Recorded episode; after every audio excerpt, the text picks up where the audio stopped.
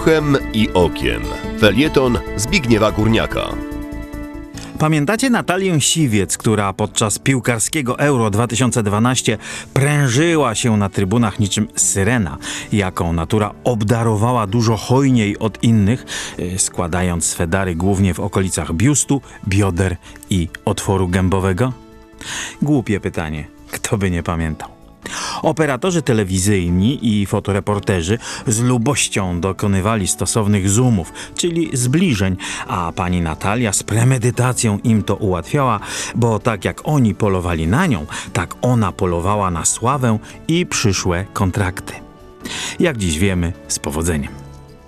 Obecnie bujna kariera celebrytki o bujnych kształtach nie byłaby już jednak możliwa, gdyż Światowa Federacja Zarządzająca Futbolem wskoczyła na tory lewicowej wrażliwości, co można przeczytać na różne sposoby, a ja odczytuję jednoznacznie.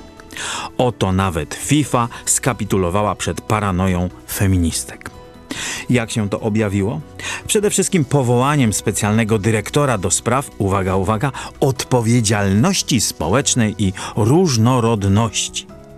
Tenże będzie musiał dbać, aby operatorzy rozmaitych telewizji nie pokazywali w przebitkach meczów ładnych kobiet siedzących na trybunach albowiem taka ich prezentacja jest przejawem seksizmu, y, czyli poniżania kobiet z przyczyn seksualnych i obraża ich godność jako jednostek ludzkich.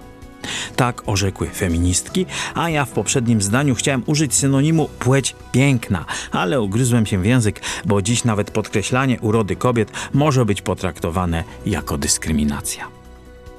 Teraz pana Federica Adecci, bo tak nazywa się ów komisarz polityczny FIFA, y, pardon, dyrektor do spraw różnorodności, czeka seria służbowych podróży. Biznes klasa w samolotach, pięciogwiazdkowe hotele, taksówki, krewetki, mandarynki.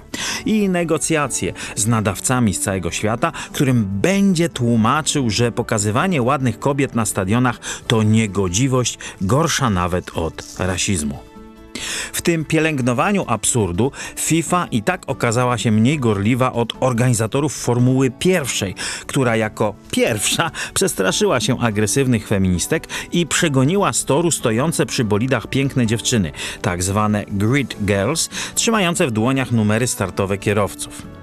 I nikt nawet nie wziął pod uwagę, że same Grid Girls stanowczo zaprotestowały przeciwko miękkości Formuły pierwszej bo oprócz tego, że straciły robotę, to jeszcze i spore pieniądze, których oczywiście feministki im nie zrekompensują.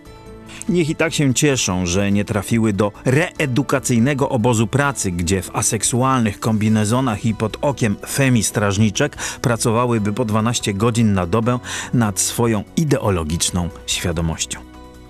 Boże, kiedy skończy się ten absurd? Proszę sobie wyobrazić, per analogiam, że jakiś ruch obrony mężczyzn domaga się wojowniczo zakazu organizowania wyborów mistera, zawodów kulturystycznych, wymiany koszulek po meczach, gdyż wtedy obnażane są męskie torsy.